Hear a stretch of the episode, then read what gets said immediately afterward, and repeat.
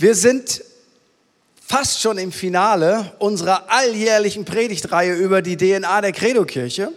Und wir haben das mal so definiert, wir lieben Gott, Menschen und Kirche. Aus dieser Leidenschaft heraus sind wir enthusiastisch, wenn wir Gott anbeten, motiviert, wenn wir dienen und großzügig im Umgang miteinander.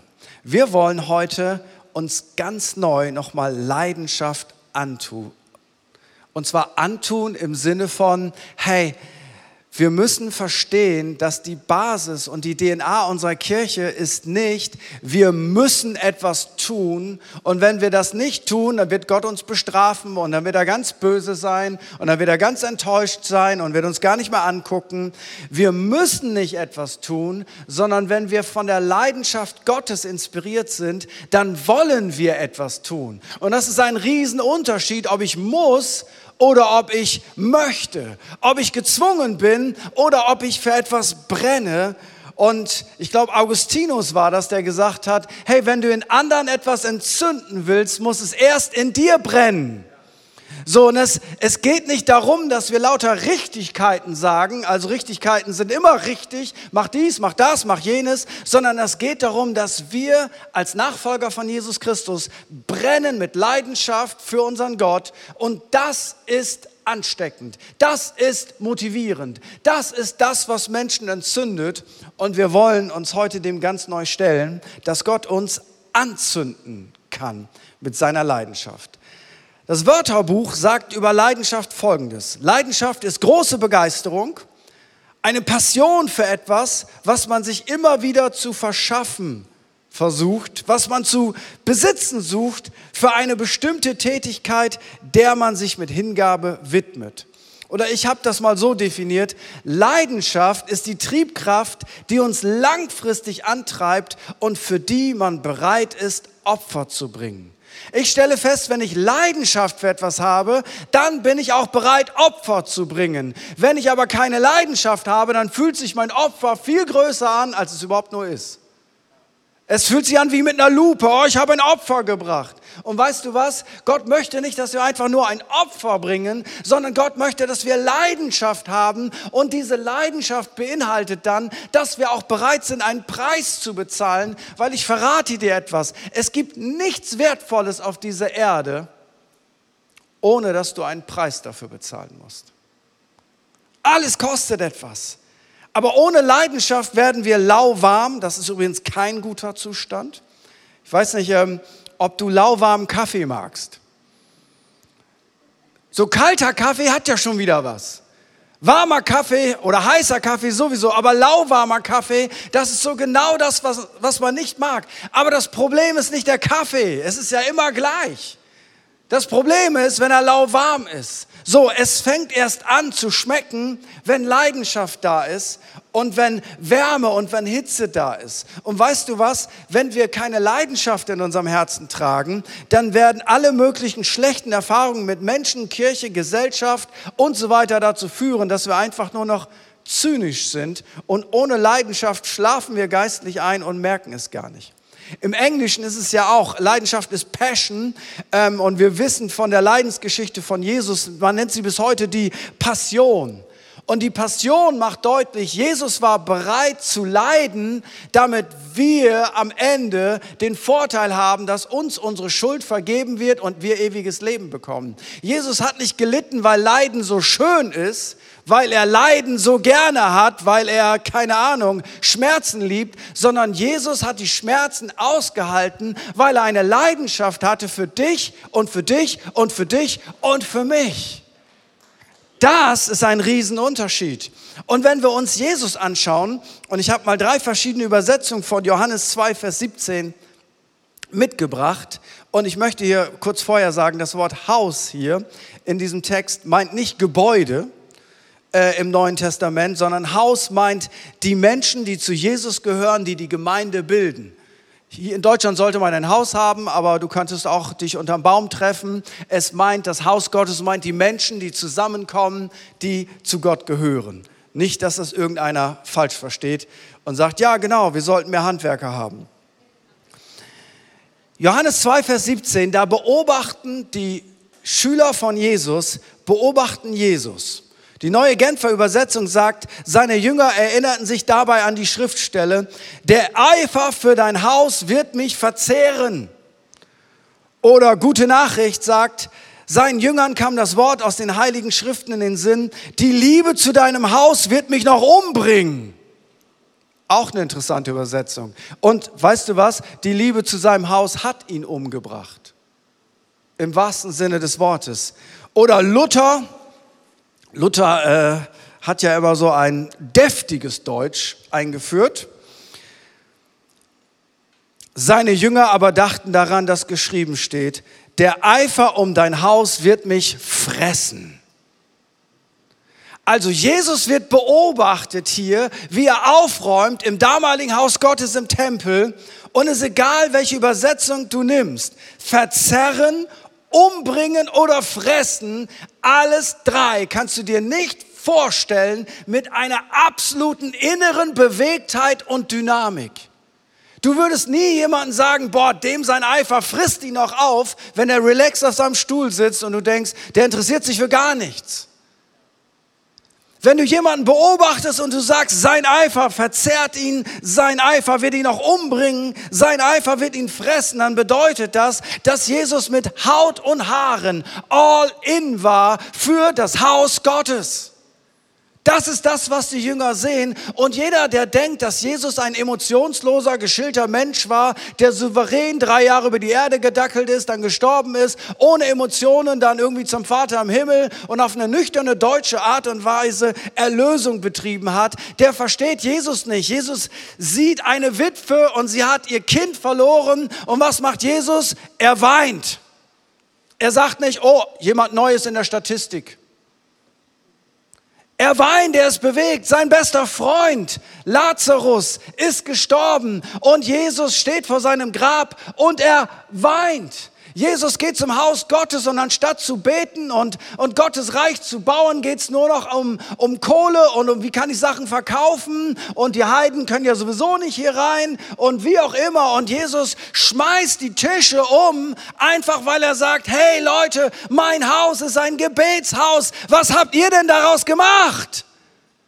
So, Jesus ist nicht der Typ geschillt, relaxed, souverän, ich habe alles im Griff, ich habe keine Emotionen. Jesus ist die leidenschaftlichste Person, die du dir überhaupt nur vorstellen kannst. Deswegen kann Jesus in uns das entzünden, weil es brennt in ihm. Und wenn Jesus Christus derselbe ist, gestern, heute und in alle Ewigkeit und damals der Eifer um sein Haus ihn verzehrt hat, was glaubst du, was heute der Fall ist?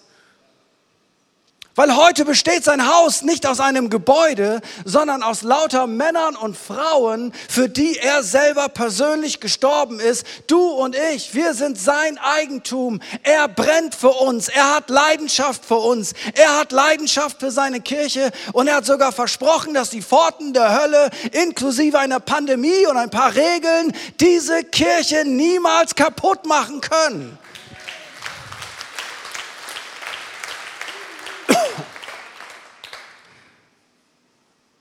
Oh, ich, ich spüre direkt Emotion. Ha, hasta la vista, Baby. Ich habe diese Woche ein paar Latino-Christen getroffen und das hat mir gut getan. Es hat mir gut getan. Nicht ein souveränes Ja, sondern Halleluja, Pastor, wir machen Attacke. Ich dachte, ja, ich mache auch Attacke. Yes. Come on. Äh, David, dürfte ich ein bisschen Wasser haben?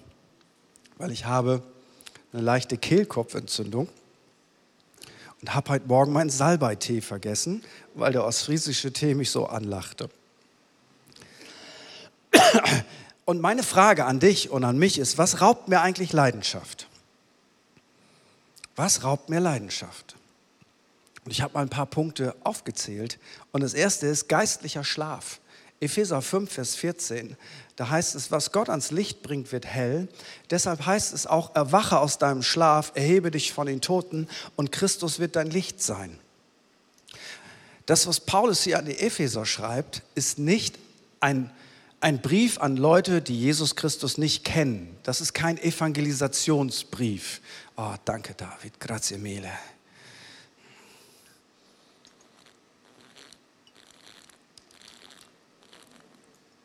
Ah, das Wasser der Credo-Kirche wird gesponsert von wem auch immer. Dankeschön.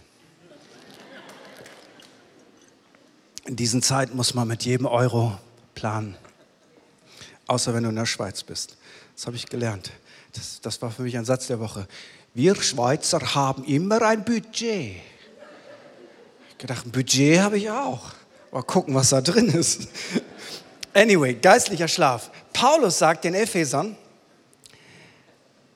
erwache aus deinem Schlaf. Also er spricht von Christen. Erwache aus deinem Schlaf, erheb dich von den Toten und Christus wird dein Licht sein. Jetzt lass uns mal darüber nachdenken, ganz simpel, weil Paulus hat ja ein Bild, das wir alle verstehen. Was passiert eigentlich im Schlaf? Stell dir mal vor, du hast eine, eine coole Goldspange, richtig teuer, paar tausend Euro wert. Und du bist wach und jemand kommt einfach an und sagt, ich möchte gern dein Gold haben und fängt an, an dir rumzuziehen. Das wird nicht klappen, weil du, du bist da und sagst, Herr, du einen Knall, verschwinde, das ist meins. Jetzt überleg aber mal, wenn du im Tiefschlaf bist. Wenn du im Tiefschlaf bist, kann man dir alles Mögliche klauen und rauben, ohne dass du es merkst. Du wachst vielleicht morgens auf und deine Goldspange ist weg, deine Klamotten sind weg, deine Schuhe sind weg, dein, dein Bargeldkästchen ist weg, was auch immer du zu Hause hast. Und du hast es nicht mal gemerkt, weil es ist so an dir vorbeigegangen, weil du hast einfach geschlafen. Im Schlaf passiert Folgendes. Du wirst ausgeraubt und merkst es nicht. Und hier kommt quasi die Warnung, wo Paulus deutlich macht, wach auf, wenn du schläfst, weil wenn du geistlich schläfst, dann werden dir die Dinge geklaut in deinem Leben, die dir eigentlich so viel bedeuten und du merkst es gar nicht. Ist das nicht fürchterlich? Und ich möchte mich und dich fragen, wer hat eigentlich unsere Leidenschaft für Jesus, für Menschen und Kirche geraubt? Wer hat sie geraubt? Und dann könnte man sagen, ja, die Pandemie. Nein, die Pandemie hat die Leidenschaft für Jesus nicht geraubt. Wir haben zugelassen, dass es das raubt. Damit sagen wir eigentlich, die Umstände bestimmen, ob ich Leidenschaft für Jesus habe oder nicht. Schlechte Umstände, gar keine Leidenschaft. Gute Umstände, Leidenschaft. Ja, aber weißt du, das Leben besteht doch nicht aus lauter guten Umständen. Wenn wir unsere Leidenschaft verloren haben in den letzten 18 Monaten, dann liegt das nicht an der Pandemie und auch nicht an der Regierung. Dann gibt es nur einen Grund. Ich habe es zugelassen. Wer hat unsere Freude gestohlen? Karl Lauterbach? Ich habe einen Moment, wo ich glaube, Buße drüber tun zu müssen, vielleicht auch nicht, gedacht, ich verstehe jetzt die Offenbarung besser. Die vier apokalyptischen Reiter kommen rein und einer heißt Karl. Und ich tue jetzt schon Buße darüber, dass ich es gesagt habe. Aber weißt du was? Wenn wir ständig absorbiert sind von Nachrichten hier, Nachrichten da, Attacke hier, Attacke da. Man kann sich so in seinem Weltschmerz verlieren, dass man gar nicht merkt, wir sind in einer Revolution und kämpfen einen Kampf. Und weißt du, was das Verrückte ist? Wir kämpfen gar nicht fürs Evangelium, wir kämpfen gar nicht für Menschen, wir kämpfen einfach für unsere Meinung. Und unsere Meinung ist ja großartig, aber Unsere Freude für Jesus geht flöten. Und manchmal gucke ich mir Christen an und denke, wo ist deine Freude denn hin? Bedeutet dir Jesus gar nichts mehr? Hast du dir das alles klauen lassen von den Umständen? Und wenn ja, ist ja gar nicht schlimm. Aber könnten wir damit mal aufhören, weil der Mittelpunkt unseres Lebens ist Jesus Christus. Und von dort bewerten wir das Leben. Und weißt du was? Ich bekenne, ich habe mir meine Freude rauben lassen. Ich, mir ging alles auf den Sack. Kirche ging mir auf den Sack, Gesellschaft ging mir auf den Sack, Karl ging mir auf den Sack. Alles ging mir auf den Sack. Ich bin ein freiheitslieber Mensch. Ich bin genervt bis zum Anschlag. Und irgendwann hat der Heilige Geist zu mir gesagt, lieber Friedhelm, wem hilft das eigentlich, was du da machst? Und ich habe gedacht, nicht mal mir. Ich bin einfach nur noch sauer und nur noch genervt. Und weißt du was? Gott hat mit mir einen Deal gemacht. Junge, preach the gospel, predige das Wort zur Zeit und zur Unzeit. Dein Job ist, preach the word. Sei für Jesus da und schlaf hier nicht rum und träum deine Albträume, sondern sei wach und sieh die Gelegenheiten, die Gott dir schenkt. Und weißt du was? Die Gelegenheiten sind so groß wie nie zuvor. Vor ein paar Wochen war ich in Behandlung und die Dame hat mich gefragt, sind Sie schmerzempfindlich? Meine Antwort war, ja, ich bin ein Mann. Versteht das einer? So, wenn wir erkältet sind, ich weiß, warum wir keine Kinder bekommen. Wir würden das nie überleben. Oder wir würden das Krankenhaus zusammenschreien. So, Frauen sind definitiv tapfer. Also ich sagte, ja, ich bin schmerzempfindlich, ich bin ein Mann. Und die ist doch pädagogisch ganz clever gewesen. Sie hat das gemacht, was ich mit meinen Kindern früher gemacht habe. Ablenken ist das Allerbeste. Ablenken. So, dann hat sie gequasselt mit mir und irgendwann, ja, was, was machen Sie denn so? Und ich sage, ich bin Pastor. Und dann meint sie, oh, darf ich Ihnen eine Frage stellen? Ja, Sie dürfen mir auch eine Frage, ste Au, Frage stellen. Und dann stellte sie mir die Frage, die hat mir noch nie einer gestellt. Glauben Sie eigentlich, dass ungetaufte Kinder in die Hölle kommen? So aus dem Off. Und weißt du was? In dem Moment habe ich meine Schmerzen vergessen und ähm, war dann busy preaching. Und dann zwischendurch habe ich gedacht, das ist ein bisschen komisch jetzt, aber ich frage mal den Heiligen Geist, ob er irgendwas sagen möchte. Und dann kriegte ich sofort einen Impuls, diese Dame hat ernsthafte Magenprobleme. Ich dachte, wie bringe ich das jetzt an? Und was ist, wenn ich daneben liege? Ich bin ja auch nicht Jesus, ich bin, kann mich auch täuschen und, und all diese Dinge. Und dann irgendwann dachte ich, ist ja ganz egal. Ich formuliere es einfach clever. Und so clever war es dann doch nicht. Und ich habe sie gefragt, was ist, äh, wie geht es eigentlich hier Magen? Und die guckt mich an und sagt, warum? Äh, äh, äh, die Spannung wurde aufgelöst von, woher wissen Sie das? Ich habe Essprobleme. Ich habe schon viele Kilo abgenommen und das ist ein seriöses Problem. Woher wissen Sie das? Und dann sagte ich, weil sie kam ursprünglich aus Kuba, Espirito Santo. Weißt du, mit Latinos kannst du das machen. Mit dem Deutschen, der guckt dich an, heilig wer? Geist, wo? Und am Ende habe ich sie einfach gefragt, hey, weißt du was? Darf ich für dich beten? Sagt, ja, ich hatte gehofft, es kommt keiner rein. Also so mutig bin ich denn ja auch nicht. Ähm, und dann habe ich für sie gebetet, dass Gott ihren Magen heilt. Und dann merkte ich, boah, da kommt ein Fluss vom Heiligen Geist. Da habe ich noch ganz viele andere Sachen gebetet. Die hat quasi so große Augen bekommen, weil ich habe in alle ihren, ihre Lebenssituationen hineingesprochen. Und das Ergebnis war, ich bin nach Hause geflogen, innerlich, weil ich habe mitten in einer Zeit, wo alles mögliche Banane ist, habe ich Gott erlebt und ich habe gemerkt, die Freude am Herrn füllt mein Herz ohne Ende. Das Ende der Geschichte ist gesund, zugenommen, in dem Fall sehr positiv. Und der Bruder hat eine Herzmuskelentzündung. Und ich habe ihr gesagt, weißt du was, mach's doch einfach so, wie ich das mit dir gemacht habe. Bete einfach für deinen Bruder. Bruder top fit. Und jetzt versuchen wir sie mit einer Kirche in Köln zu connecten. Warum erzähle ich diese Geschichte? Äh, nicht, weil ich irgendwie sagen will, dass ich irgendwie was drauf habe, sondern ich habe festgestellt, wenn ich wieder wach bin, dann sehe ich auf einmal die Möglichkeiten, die ich habe. Wenn ich wach bin, dann sehe ich die Möglichkeiten, die wir als Kirche haben. Aber wenn ich schlafe, dann wird mir nur alles Mögliche geraubt. Weißt du was? Wach auf aus deinem Schlaf. Paulus sagt, wir wissen, was der Teufel im Sinn hat. Und der Teufel ist der Dieb. Johannes 10, macht deutlich, er kommt, um was zu stehlen, zu rauben, zu würgen und zu verderben. So, und Gott möchte nicht, dass uns die Dinge geraubt werden, die er geschenkt hat. Und wenn sie uns geraubt wurden, dann möchte er, dass wir aufstehen, dass wir wach sind und uns das zurückholen, was uns geraubt wurde, weil es gehört uns. Es gehört uns.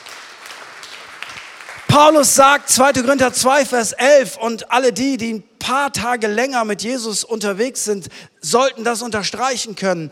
Denn wir kennen die Absichten Satans nur zu genau und wissen, wie er uns zu Fall bringen möchte. Aber das soll ihm nicht gelingen. Weißt du was? Es gibt nichts Neues unter der Sonne. Es sind immer die gleichen Tricks. Sünde löscht Leidenschaft. Freunde, wir können nicht einfach in Sünde leben und gleichzeitig Leidenschaft für Jesus sein. Sünde ist für Leidenschaft das, was Wasser fürs Feuer ist. Es geht nicht. Und wenn du zugelassen hast, dass Dinge in dein Leben hineingekommen sind, die Gott nicht mag, bitte gewöhn dich nicht dran, weil irgendwann klingelt dein Gewissen nicht mehr. Dann hast du es akzeptiert als Normalzustand. Aber ich will dir etwas sagen. In bewusster Sünde zu leben, ist ein Killer. Das raubt dir Dinge.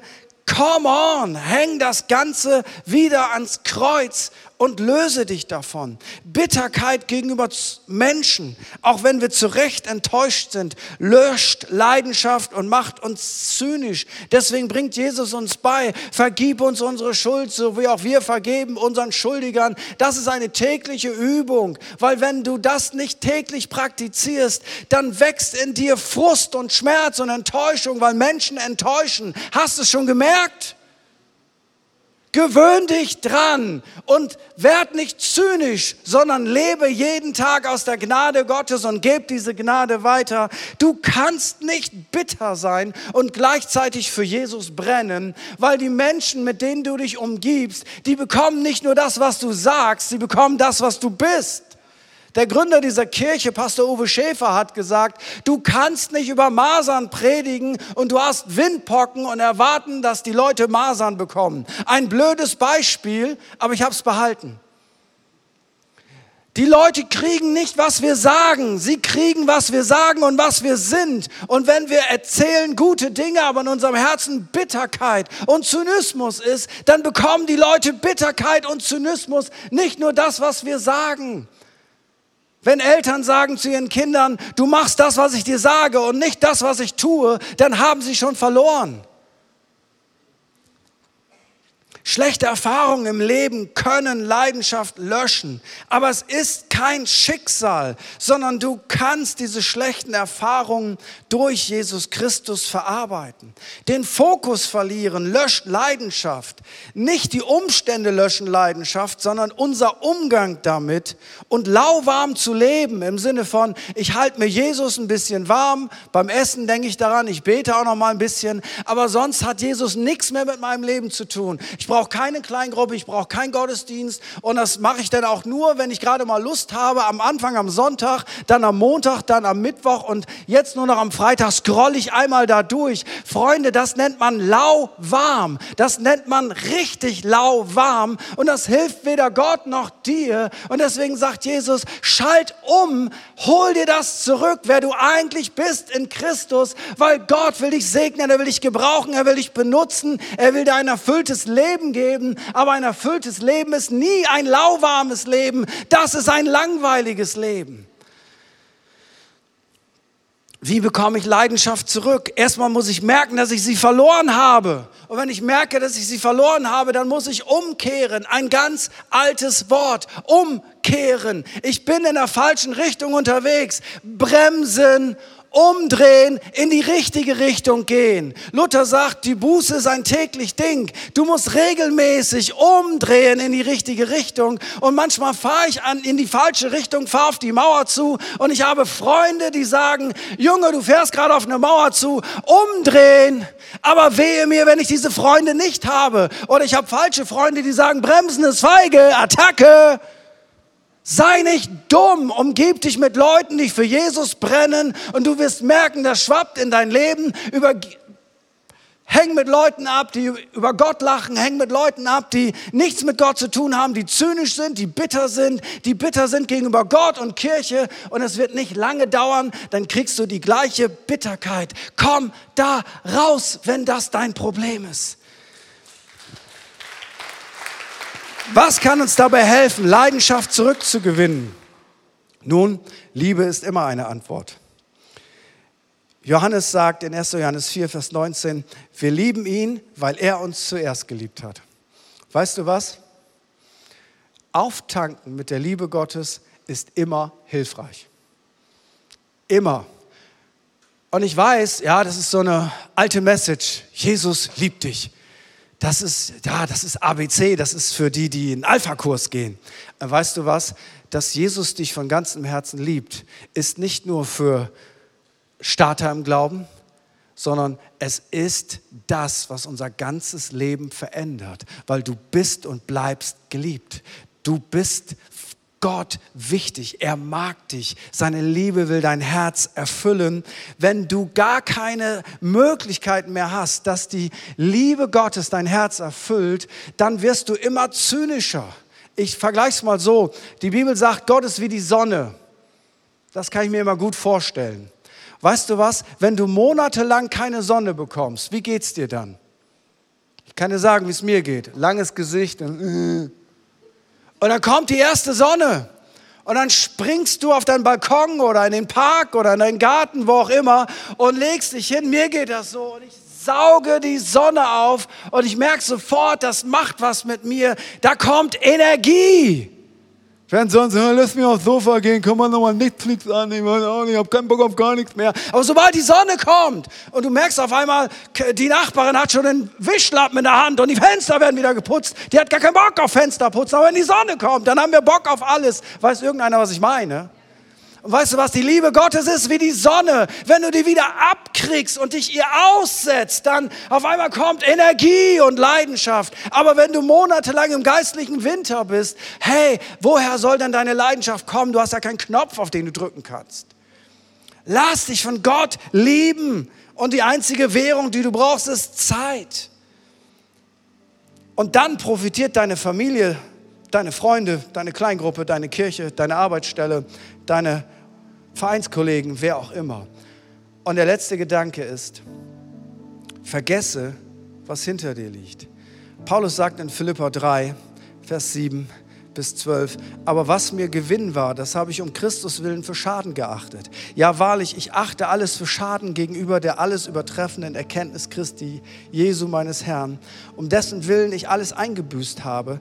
Und ich achte es für Dreck, damit ich Christus gewinne und in ihm erfunden werde, indem ich nicht meine eigene Gerechtigkeit habe, die aus dem Gesetz kommt, sondern die durch den Glauben an Christus, die Gerechtigkeit aus Gott aufgrund des Glaubens, um ihn zu erkennen und die Kraft seiner Auferstehung und die Gemeinschaft seiner Leiden, indem ich seinen Tod gleichförmig werde, damit ich zur Auferstehung aus den Toten gelange. Nicht, dass ich es schon erlangt hätte oder schon vollendet wäre. Ich jage aber danach, dass ich auch das ergreife, wofür ich von Jesus Christus ergriffen worden bin.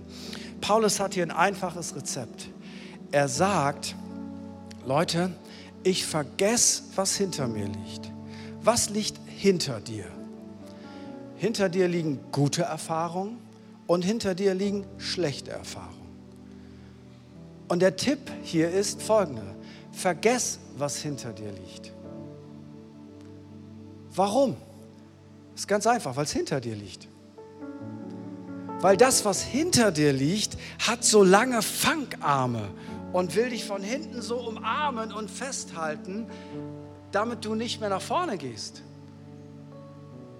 Und manchmal sind es die guten Dinge, die uns aufhalten, so eine Nostalgie. Oh, früher war es viel schöner, in der Kirche war es schöner, überhaupt war es alles schöner und die, die, der Kanzler, der, der war schöner. Und der konnte mal auf den Tisch hauen und, und der Kanzler davor, der sah aus wie eine Birne und der Kanzler davor, der hatte immer so einen schönen Hamburger Seitenscheitel. Die, weißt du, die Kanzler waren früher immer besser. Und die Kirche war ja besser.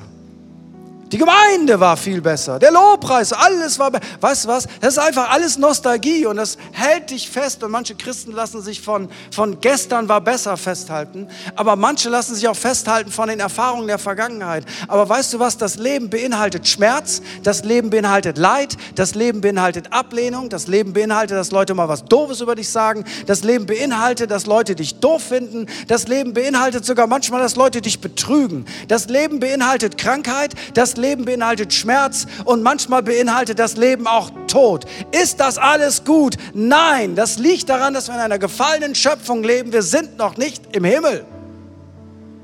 Aber eins soll dieses Leben, das im Übrigen großartig ist, weil es gibt immer mehr Licht als Schatten, wenn die Vergangenheit, wenn es ihr gelingt, dich festzuhalten, dann bestimmt deine Vergangenheit deine Zukunft.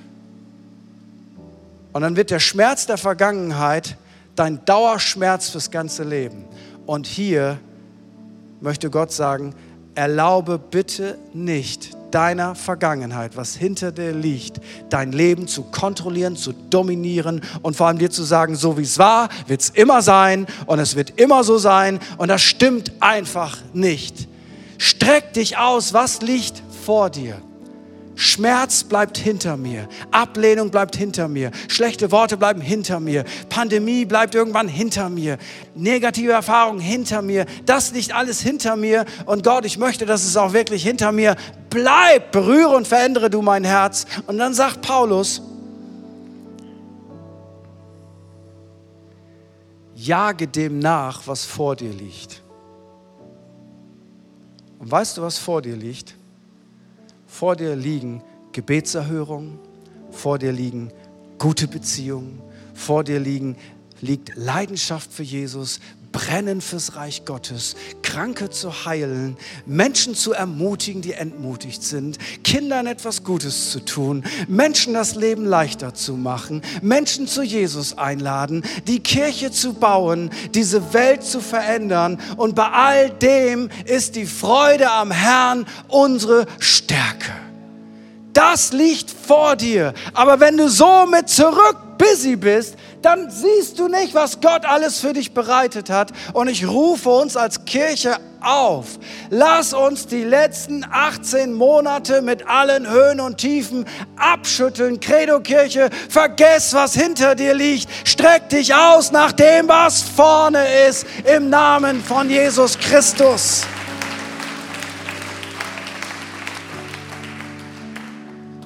Weil wenn wir schlafen, verpassen wir, was Gott tut. Ich will nicht schlafen. Ich möchte mehr so Erfahrungen, wo Menschen berührt werden, wo Menschen gesund werden, wo der Heilige Geist mich benutzt, wo ich nicht schlafe und er sagt, ich sende dir Impulse, aber du pennst. Du kriegst gar nichts mit. Du bist so absorbiert von allem Möglichen. Hey, jetzt ist die beste Zeit, um Menschen lieb zu haben. Jetzt ist die beste Zeit, um nicht zu polarisieren. Jetzt ist die beste Zeit, um für Menschen da zu sein. Jetzt ist die beste Zeit, um Menschen zu umarmen. Jetzt ist die beste Zeit, das zu tun, was wirklich Bestand hat. Und was Lebenselixier für uns alle ist. Wir sind alle soziale Wesen, wir brauchen alle Liebe. Keiner mag Ablehnung, wir brauchen alle positive Worte, wir brauchen alle Ermutigung, wir brauchen alle eine Umarmung. Wir brauchen all diese Dinge, von denen die Bibel sagt, das bleibt für immer. Glaube, Liebe und Hoffnung. Wache auf, der du schläfst. Vergess, was da hinten ist und jage dem nach, was vorne ist. Lass uns zusammen aufstehen. Und vielleicht bist du hier heute Morgen und ich gratuliere dir, dass du hier bist, dass du dich nicht aufhalten lässt, von der ein oder anderen Hürde im Haus Gottes zu sein. Das ist nicht so schwer. Ich denke an meine russischen Geschwister oder russlanddeutschen Geschwister, deren Väter und Großväter Gemeinde niemals bauen konnten mit einem Gebäude, mit großartiger Musik, mit Live-Preaching, mit Kaffee und all den herrlichen Dingen, die wir nicht hergeben wollen, die sich abends treffen mussten, in der Kälte. Und wenn sie Taufe hatten, das Eis im See aufgeschnitten haben und dann getauft wurden auf den Namen des Vaters, des Sohnes und des Heiligen Geistes und so rauskamen und dann noch gebetet haben, dass der Heilige Geist sie erfüllt. Und wie attraktiv war das, Menschen in so eine Gemeinde einzuladen. Hey, willst du mal mitkommen in meine Gemeinde? Ja, wo trifft die sich? Nachts wenn es kalt ist und da haben wir Taufgottesdienst, wir machen den See auf und dann gehen wir da rein. Ganz ehrlich, finde ich das leichter, heute Leute in die Gemeinde einzuladen. Was für ein Opfer haben sie gebracht? Die ersten Christen, Kirchengeschichte, trafen sich nicht am freien Tag, den gab es noch gar nicht. Der kam erst später. Sie trafen sich morgens früh vor Arbeitsbeginn und hatten Gottesdienst. Wir würden ja schon bei dem Gedanken ein Burnout kriegen. Ja, dann gehe ich gar nicht mehr hin, wenn das so schwer ist, in die Kirche zu kommen. Merkt ihr, was für eine Leidenschaft wir verloren haben über 2000 Jahre? Es darf alles was kosten in diesem Leben. Netflix darf was kosten, Sky darf was kosten, das gute Essen darf was kosten, alles darf was kosten. Aber zur Kirche gehen darf nie was kosten. Was ist das für eine Einstellung? Freunde, lasst euch nicht verrückt machen. Es darf was kosten. Es darf was kosten solange wir unseren Glauben nicht verraten. Und vielleicht bist du auch hier und sagst, boah, ich habe in meiner Vergangenheit habe ich wirklich extreme Herausforderungen. Schmerzen, Rebellion, Leid, Tod. Vielleicht habe ich liebe Menschen in dieser Zeit verloren.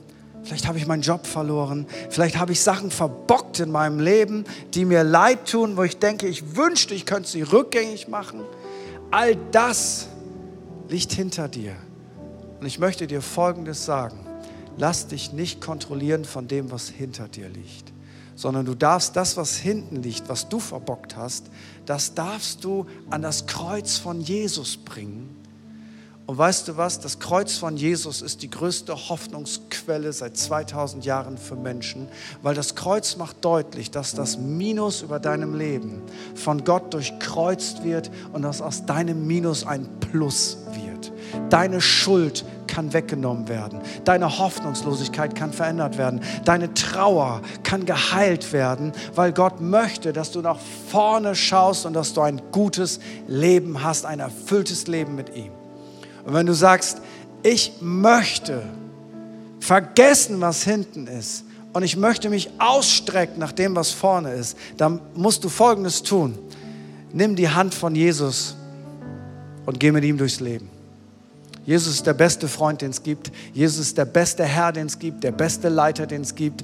Du brauchst jemanden, der dir hilft, nach vorne zu blicken. Das können wir als Kirche nicht tun. Das kann Jesus tun. Aber Jesus ist hier und Jesus sieht dich. Und ich lade uns ein, für einen kurzen Moment die Augen zu schließen. Und ich möchte fragen, im Auftrag von Jesus Christus, Gibt es jemanden hier, der sagt, Pastor, ich würde gern alles, was da hinten liegt, meine Schuld und meine Trauer und mein Schmerz und alles, was mich klammern und festhalten will, ich möchte es, ich möchte dieses Paket loswerden, weil ich will nach vorne blicken. Ich will auf das schauen, was vor mir liegt. Ich will mein Leben leben. Ich will, ich will ein erfülltes Leben haben. Ich will nicht gekettet werden an irgendwas, was mich festhält. Dann lade ich dich heute ein, dass du dein Herz das erste Mal oder ganz neu nach langer Zeit Jesus Christus anvertraust und sagst, Jesus, ich will wieder neu, dass du mich ausrichtest. Ich möchte das erste Mal, dass du mich ausrichtest. Und ich möchte fragen, gibt es jemand hier im Raum, während alle Augen geschlossen sind, der sagt, ich möchte das erste Mal das ausprobieren, ich möchte ein Leben mit Jesus leben und ich, ich starte einfach mal. Und es gibt vielleicht auch Menschen hier, die sagen, das habe ich schon mal gemacht, aber ich, warum auch immer, ich habe das verloren, all die so viele Dinge, die mich abgehalten haben, aber ich möchte das wiederum festmachen. Ich will zurückkehren zu Gott, nach Hause. Ich möchte mich ausstrecken nach dem, was vorne ist dann lade ich diese beiden Gruppen von Menschen ein, während alle Augen geschlossen sind, dass da, wo du bist, du einmal ganz kurz deine Hand hebst und ich weiß, ich darf dich jetzt in dieses Gebet mit einschließen. Es wird nichts Komisches passieren, du musst nicht nach vorne kommen, äh, nichts Seltsames, aber ich weiß, ich darf jetzt für dich beten, weil du möchtest, dich ausstreckt nach dem, was vorne ist und du möchtest, dass Jesus in dein Leben kommt. Das erste Mal oder dass du nach langer Zeit sagst, das ist das, was ich mir wünsche, ich mache das fest. Alle Augen sind geschlossen. Gibt es jemanden, der sagt, ich möchte das? Dankeschön. Dankeschön. Gibt es noch jemand hier heute Morgen, der das sagt? Ich möchte das. Dann heb einfach da, wo du bist, einmal deine Hand, dann nimmst du sie wieder runter. Einfach damit ich weiß, wen wir jetzt gleich ins Gebet mit einschließen dürfen. Gibt es noch jemand hier heute Morgen? Ich möchte einfach fragen, ich will dich nicht übersehen. Inzwischen ist ein bisschen mehr Platz wieder hier. Es ist ganz leicht, dass man jemanden übersieht. Dankeschön. Sehr gut. Noch jemand hier heute Morgen? Einfach, heb einfach ganz kurz deine Hand dann lade ich all die Menschen, die ihre Hand gehoben haben und vielleicht die, die ihre Hand hätten heben sollen, sich nicht getraut haben, jetzt ein, mit mir dieses Gebet zu beten. Und wir machen das jetzt gemeinsam und hey, wir holen uns unsere Kirchenkultur zurück. Wir beten solche Gebete laut als ganze Kirche, gemeinsam als ganze Kirche, immer gemeinsam, lalala und so, ja? Okay, wir beten das bei drei. Un, dos, tres. Jesus, ich weiß, dass du mich liebst. Es gibt nichts, was ich tun könnte, damit du mich mehr liebst. Und durch nichts, was ich tue, würdest du mich weniger lieben. Du bist für mich gestorben und auferstanden. Ich glaube an dich. Du bist mein Gott, mein Retter und mein Herr. Bitte schenke mir die Vergebung meiner Schuld. Ich möchte als dein Kind leben und du sollst mein ganzes Leben bestimmen. Ich danke dir, dass ich durch dich wirklich frei bin und ein Leben in Ewigkeit habe. Amen. Amen.